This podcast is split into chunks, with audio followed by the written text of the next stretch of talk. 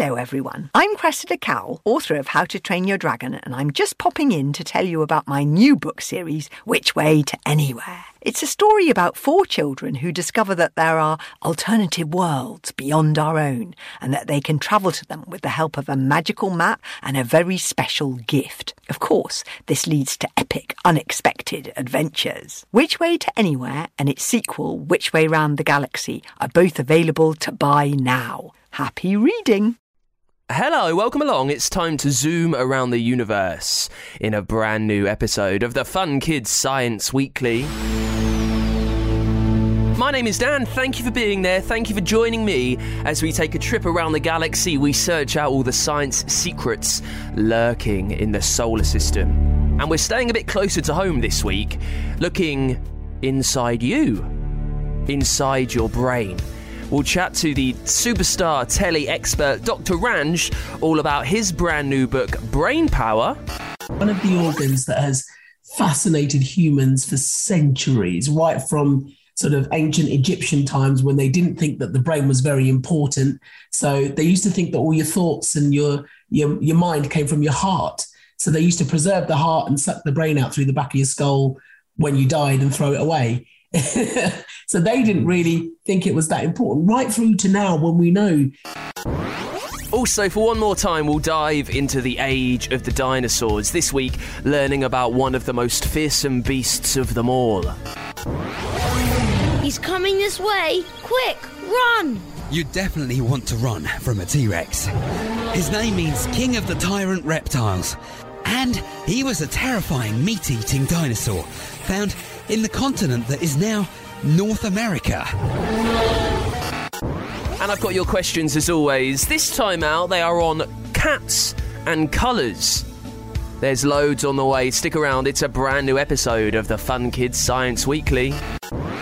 Let's get this week's Science in the News.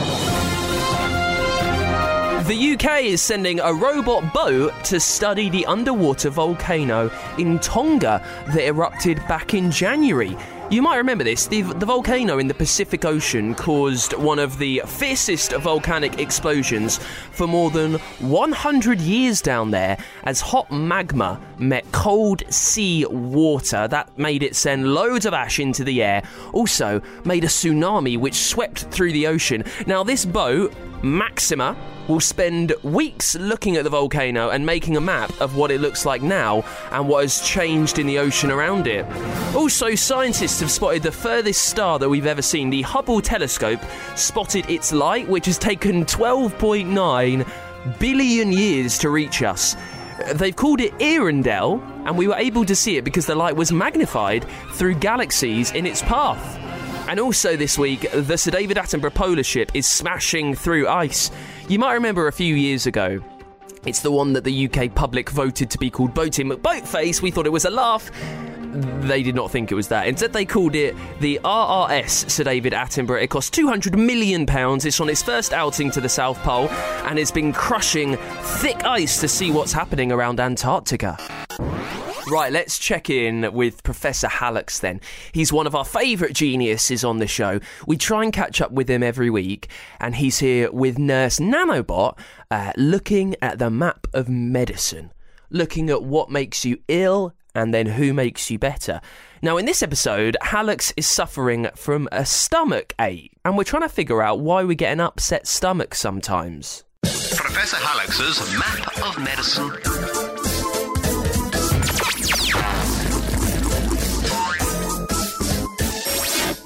Okay in there, Professor? Just a spot of tummy trouble. I'll be out in a minute. Better make that ten minutes. Oh dear. I told him not to eat those soggy old sausages left over from Saturday. They should have gone in the bin. I said they should have gone in the bin.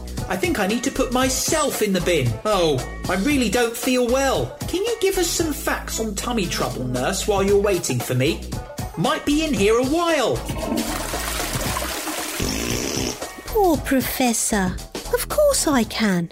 Ah, clinical crunch. Whoops. Tummy trouble is ever so common. You've probably had a stomach upset before. It might have given you runny poo, made you feel weak and shaky, and perhaps even made you vomit. Stomach upsets are normally caused by bacteria or viruses. It could be that they were lurking in the food that was beginning to go off, or it could be that you caught the germs from school or from the toilets.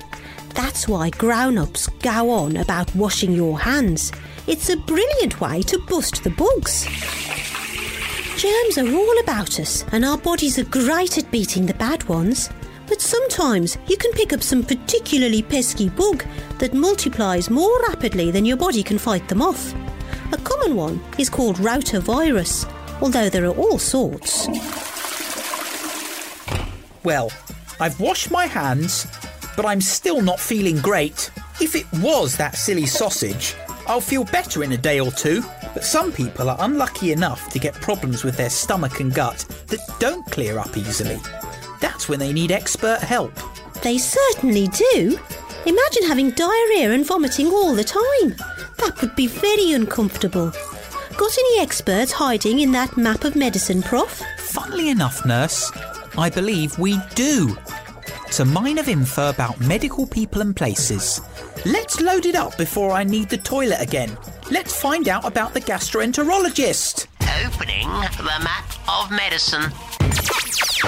So, you've been pooing and vomiting for days or maybe even weeks, and your doctor's not sure what's causing the trouble. Time to see a gastroenterologist. It's a heck of a word, isn't it?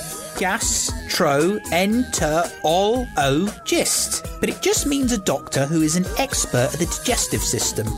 From the hole the food goes down in to the hole the food comes out. Yes, that one. Phew, what have you been eating? Smelly old socks? And don't forget about all the twiddly fiddly bits in the middle, like your stomach, your intestines, and even your liver. Now, normally, it's rude to talk about poo and farts and burps, but the cool thing about gastroenterologists is that they're really, really interested in all those things. They want to get to the bottom of it. Did you see what I did there? They may take samples from your poo to check for bacteria and may even do an endoscopy or colonoscopy. Hey, down. It's not that big a deal. All types of scientists love having a good look at things to see what's what. Now, that's easy if you've got a spot on your nose, but when it's the squishy bits inside you, it's a little bit harder. An endoscope is a camera on a wiggly cable that is carefully pushed down your food pipe into your tummy, whilst the colonoscope is pushed up your bum and into your intestines. They don't do both at once because they might crash in the middle. And they definitely use different cameras for each test and wash them very thoroughly between patients. Now, this probably sounds a bit yuck and tickly, but the doc can give you some very special medicine that relaxes you or might even put you under an anaesthetic, which means you'll sleep through the whole thing. And the best bit is that it gives them a brilliant look around so they can see what the problem might be. Yes, fairly unlikely to be an elephant up there. Wow, that would cause you some problems going for a poo, wouldn't it? There are lots of reasons why people have chronic digestive problems, but there are loads of treatments to make things better, from medicine to surgery. And if it is an elephant, they just tempt him out with a bun. Probably. Don't be silly, Professor. I've got a great fecal fact for you. Do you want to hear it? Okay, I think I've just got time. Disgusting detail. Now, this might sound disgusting, but it's actually some of the cleverest science going. It's called fecal bacteriotherapy, or poo transplants. In the same way that healthy organs like hearts and lungs can be transplanted from one person to another, would you believe that poo from healthy people can actually help to cure some digestive illness? The poo is checked to ensure the right mix of bacteria is present, and then this is implanted into the gut of someone who's had serious gastric problems.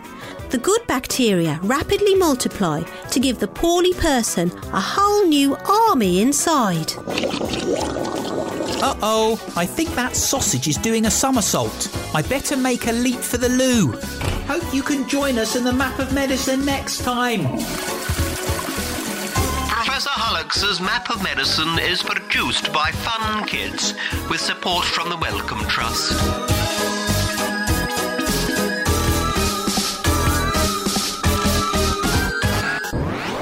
Let's get to your questions then. If you've got something sciencey that you need answering, you need it sorted out because you can't sleep at night, leave it as a review for this podcast, for the Fun Kid Science Weekly on Apple Podcasts. That'll really help me see it. First up this week, it's Ella, who's in Ireland. Ella, I know that you love the show. You get in touch quite a lot. Thank you so much for leaving your questions. Uh, Ella listens to the podcast with her cat, Tiddles. Brilliant cat name, by the way. Mine's called Tiggy, quite similar. And Ella wonders why Tiddle's eyes are mostly black instead of white. Now, the middle slits of a cat's eyes, the pupils, change enormously from long and thin to big and round. This is because they're hunters and because they need to take in more light to see what's happening, so they get bigger to suck that light in. It almost turns into night vision goggles because in the wild, cats can sometimes hunt at night. So they need all the light they can to see so they can get some food.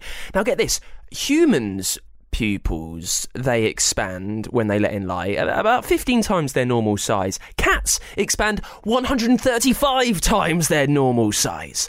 Also, some cats have a condition which makes the edge of their eyes darker than others, which are white. It can change from cat to cat, but it's nothing to worry about, so thank you for the question, Ella. Also, this week it's from Harry in Tenerife, who wants to know are colours real or are our eyes playing tricks on us? Well, it's a bit of both, really, Harry. Everything we see is because of light. In a beam of light from the sun, you have all the colours possible. All the colours of the spectrum are in that beam of light. Now, what happens is an object will either absorb or reflect that light. So, if you're wearing a blue shirt, for instance, the chemicals in that shirt suck in all the other colours, they absorb those, but reflect the blue wavelength in the light.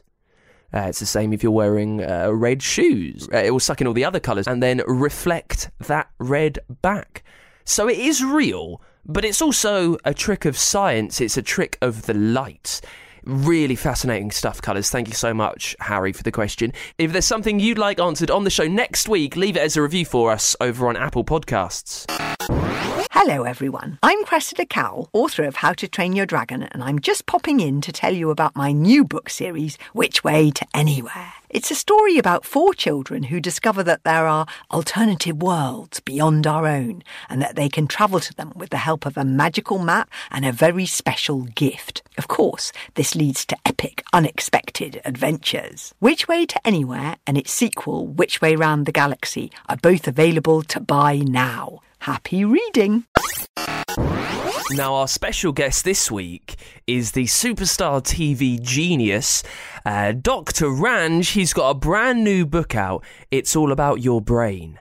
It's called Brain Power because brains look a little bit boring, don't they? They're a bit slimy, a little bit grey, but your brain is more powerful than any superpower and there's loads of secrets about it in this brand new book. Now, I caught up with Dr. Ranj the other day, and he told me how much we know about what the brain is actually capable of. Well, different people say different things. And when I was writing Brain Power, I had to sort of go back and research how we know what we know and where you know whether there is still stuff that we don't um, and it's true we know a heck of a lot about the brain we know quite a bit about how it works, how it's put together, how it does what it does, but there's still so much that we don't know yet. Uh, could I could I quantify it? I'm not sure we can because I think we're going to be learning stuff all the time.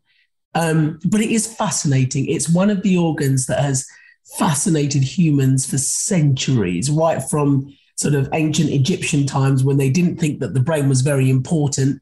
So they used to think that all your thoughts and your your your mind came from your heart. So they used to preserve the heart and suck the brain out through the back of your skull when you died and throw it away.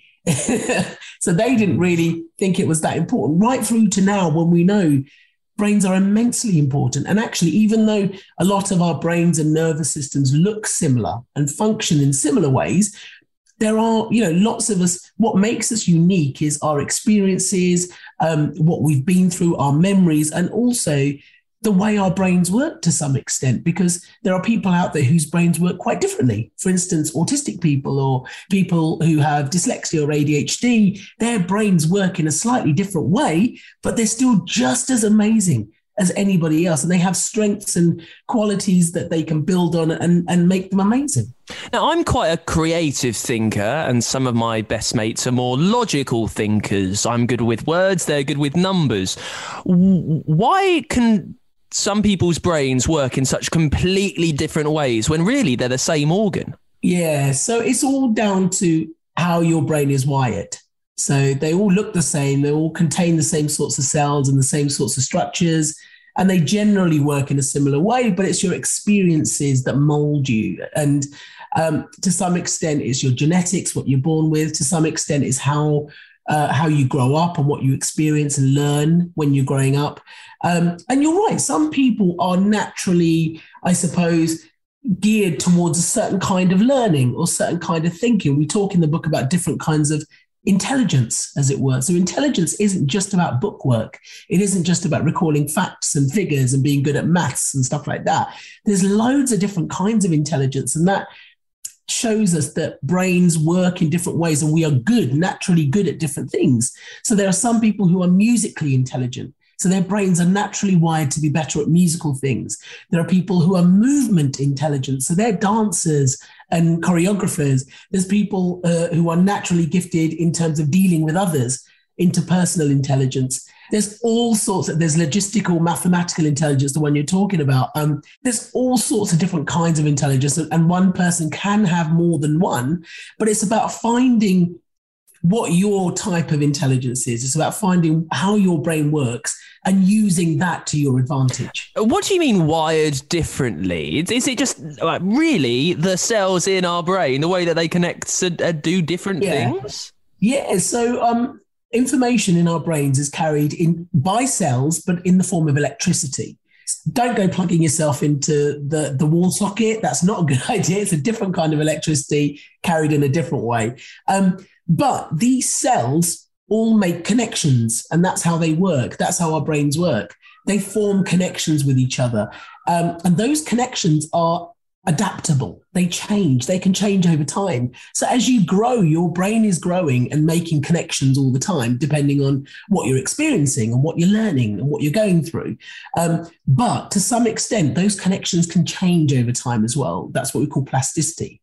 Um, and that's what the that's what I mean by wiring. It's different kinds of connections made in different kinds of ways. What about the not the negatives of the way we think, but but when it doesn't feel so good? So maybe you've had a bit of bad news, or you've had a bad day, or you know you've got heartache or something like that, or you're really nervous and anxious, and you feel that all over your body. Like you get butterflies in your stomach when you're worried, and that's going on from what's happening in your brain. How is everything connected like that, Ranj? Yeah. Um, so your brain and your body are intertwined in loads. Your nervous system isn't just your brain; it runs throughout your body. It runs down your spinal cord, through your peripheral nerves, out to right down to your fingertips and the tips of your toes. Your brain and your body are intricately linked, and whilst your nervous system senses what's going on around you. So it's taking in information from your body. So what you touch, what you smell, what you hear, what you feel. It also that that that sort of that messaging is reciprocal. It goes in the other direction as well. So sometimes you can make yourself feel something because you're experiencing a particular emotion. So butterflies, for instance. So when you're nervous, you might feel sick. You know, it's because your brain and your body are intricately linked. Uh, when you're anxious, your heart beats faster. And some people, you know, rapid breathing and stuff like we talk about anxiety in the book and how anxiety, for instance, is felt not just in your head, it's not just felt as a psychological thing, it's also felt in your body sometimes as well. It's a physical manifestation. And that's all to do with how intricately your brain and your body are linked. You can't separate the two of them. You can't separate your thoughts and your feelings from sometimes what is going on in your body. Now, if I want my muscles to get stronger, uh, or if I want to get fitter, I'll go out for a run. Maybe uh, I'll, I'll, do some strong lifting with weights, things like that. That's exercise for the body. What exercise can we do for the mind? So maybe those butterflies, the anxiety, it becomes easier to deal with. We're, we're better at being ready for them. Absolutely. It's practice, practice, practice. That's what it is. So when you're trying to build on anything, it's like like we all know when you want to get good at something you do it over and over again and you strengthen those connections that your brain cells are making so they get better and faster and quicker at it. Exercising your body is hugely important because it makes you fitter makes you healthier makes you feel better but it also is good for your brain and your mind as well. But there are specific exercises for your brain that you should do. So try and keep your brain as active as possible. So do lots of different kinds of activities. It's not just about reading and book work, but it's doing maths puzzles, doing jigsaw puzzles, doing crosswords, doing creative things, being artistic is really, really good for your brain. Being sociable, a lot of people don't realize is being nice, being kind, being sociable doesn't just make you feel good about yourself, but it's actually really good for your mental well being. Giving yourself a break sometimes. So, doing things like relaxation exercises or mindfulness that a lot of people will be aware of and may, may even have done at school, you know, giving your brain a break is really, really important as well. And one big thing that a lot of people forget about that is hugely important, we spend a third of our lives doing it, is sleep. Sleep is vitally important, not just for your body, but for your brain. It is when our brains recover. It is when our brains replenish and get ready for the next day. And it's when our brains sort information out and tidy themselves up. I'm in love with those stories and those sci fi movies where someone finds out that they were only using 10% of their brain power and then they get the full 100 and they can control everything yeah. and they can fly. Yeah. Is there.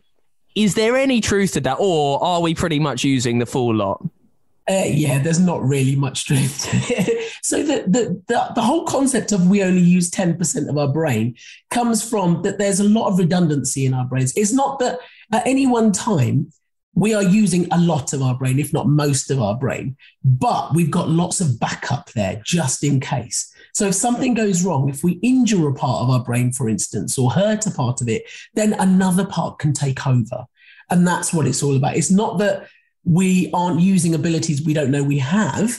It's just that we have a lot of spare parts there just in case anything goes wrong. And if you do scans like functional MRI scans, they're called, you can look and see which parts of the brain are active at any particular time, whether you're doing something like a particular activity. And you can see that actually we use a lot of our brains most of the time. Amazing. Well, the answers to loads more questions just like those, uh, loads of mind bending facts in the brand new book, Brain Power. Dr. Ranj, thank you so much for joining us. Thank you. It's time for Dangerous Dan, where we look at some of the most mean, devastating, and cruel things in the universe. And this week, it's all about a, a normal looking chemical that can get quite dangerous. Nitrogen triiodide is a compound. Now, everything in the world is made of atoms. They are the building blocks of everything that you see. Now, when two different types of atoms join together, they make molecules and then compounds. Now, this compound is Ni3. That's one nitrogen atom and then three iodine atoms. Now, when it's made, it becomes a dry, ashy, dark chemical and it becomes what scientists call a contact explosive. Can you guess what it does? Yeah, it explodes when it makes contact with things. It's quite simple, really. This is very reactive. Even a little flick from a feather can make it go off. Because when it becomes dry, the different elements split, and it does this with a lot of energy. And when energy needs to be released, it goes bang. It some, needs something so small to make it split, and then that energy explodes everywhere. Now, this can be done in tiny, tiny amounts, which is why in many movies or TV shows, when you see a small explosion, it might be nitrogen triiodide that sets it off, and that means it goes onto our dangerous Dan list. Now, for the last time in a little while, it's time to travel back to the age of the dinosaurs. This is one of our other mini podcast episodes that you can catch up with over on the free Fun Kids app. Uh, we're looking at the Cretaceous period, and around this time, there were more dinosaurs than ever before. It's also the part of history where you would find one of the most fearsome beasts of them all the Tyrannosaurus Rex. Imagine going back in time, not 100 years or 1,000 years, but millions of years.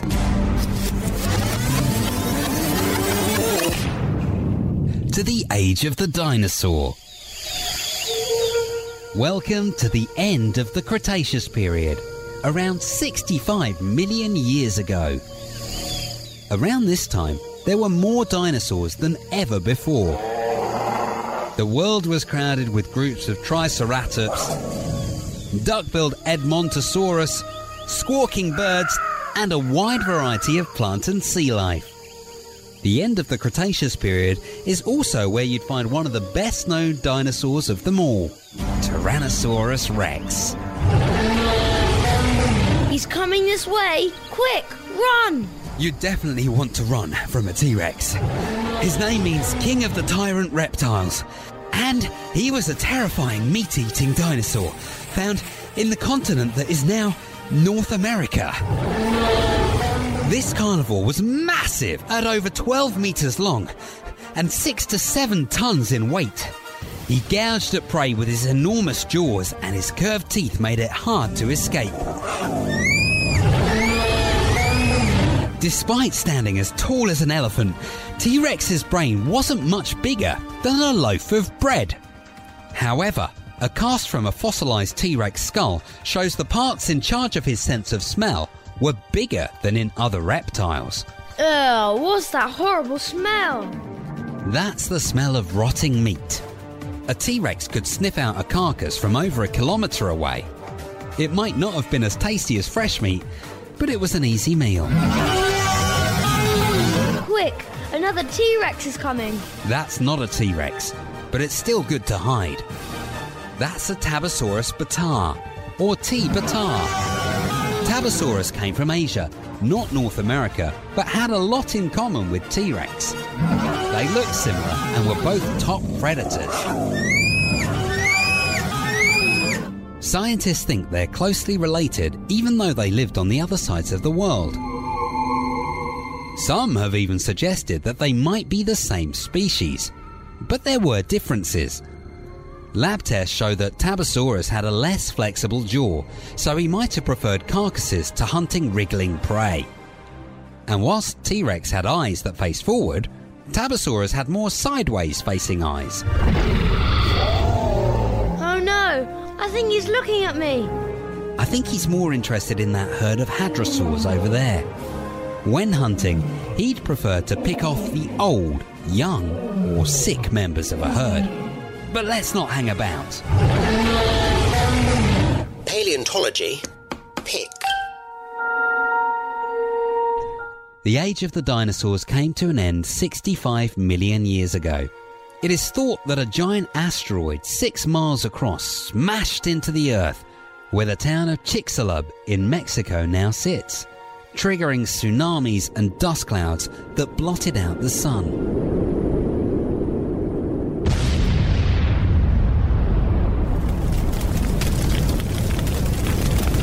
Plants could not grow. Animals were cold and hungry and began to die. From the seas to the skies, many creatures and plants disappeared forever. In fact, seven out of every ten species perished.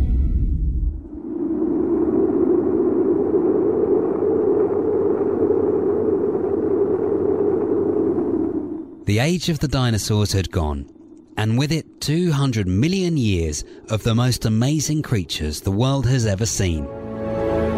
Thanks to paleontologists, we know much about what it was like, but there are many mysteries that remain.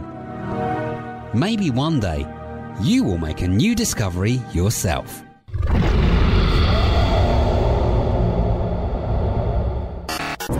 That is it for this week's Fun Kids Science Weekly. Thank you so much for having a listen. If there's a question that you'd love answered, leave it as a review for me and for the show on Apple Podcasts. It's dead easy. Find Fun Kids Science Weekly there. There's a little comment box at the bottom. That's where you leave your question. Give us five stars so I can see it. Drop your name there too so I can say hello. While you're there, you've got loads more of our brilliant podcast series. You've heard some today Hallux's Age of the Dinosaurs. We've got loads more. You can also get them Google, Spotify, on the free Fun Kids app and at funkidslive.com.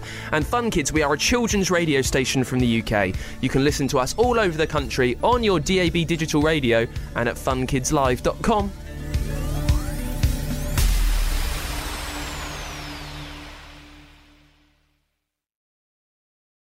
Hello, everyone. I'm Cressida Cowell, author of How to Train Your Dragon, and I'm just popping in to tell you about my new book series, Which Way to Anywhere. It's a story about four children who discover that there are alternative worlds beyond our own and that they can travel to them with the help of a magical map and a very special gift. Of course, this leads to epic, unexpected adventures. Which Way to Anywhere and its sequel, Which Way Round the Galaxy, are both available to buy now. Happy reading!